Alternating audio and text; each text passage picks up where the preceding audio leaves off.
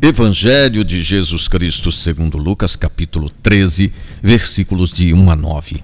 Nesse momento chegaram algumas pessoas trazendo a Jesus notícias a respeito dos galileus que Pilatos tinha matado, misturando o sangue deles com o dos sacrifícios. Ele lhes respondeu: Se vós não vos converterdes, perecereis todos do mesmo modo. Certo homem tinha uma figueira plantada na sua vinha. Foi lá procurar figos e não encontrou.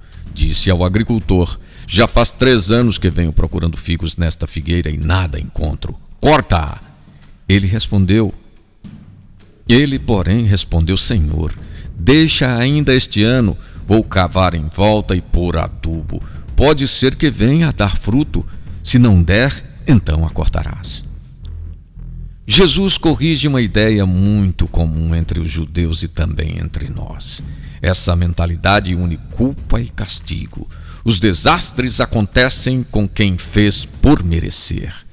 Escondida nessa teoria, existe a presunção de que nós somos bons e os outros maus. Bom pedagogo, Jesus coloca uma parábola que aborda diferentes ângulos. Um deles é a omissão a figueira que não produz frutos. Também é ressaltada a misericórdia divina.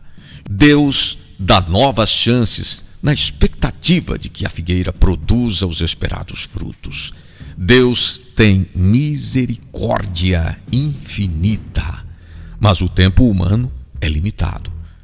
Quando falhamos, ele refaz o projeto de nossa vida. A graça divina teima em nos converter e proteger. As muitas folhagens não adiantam, é preciso produzir frutos.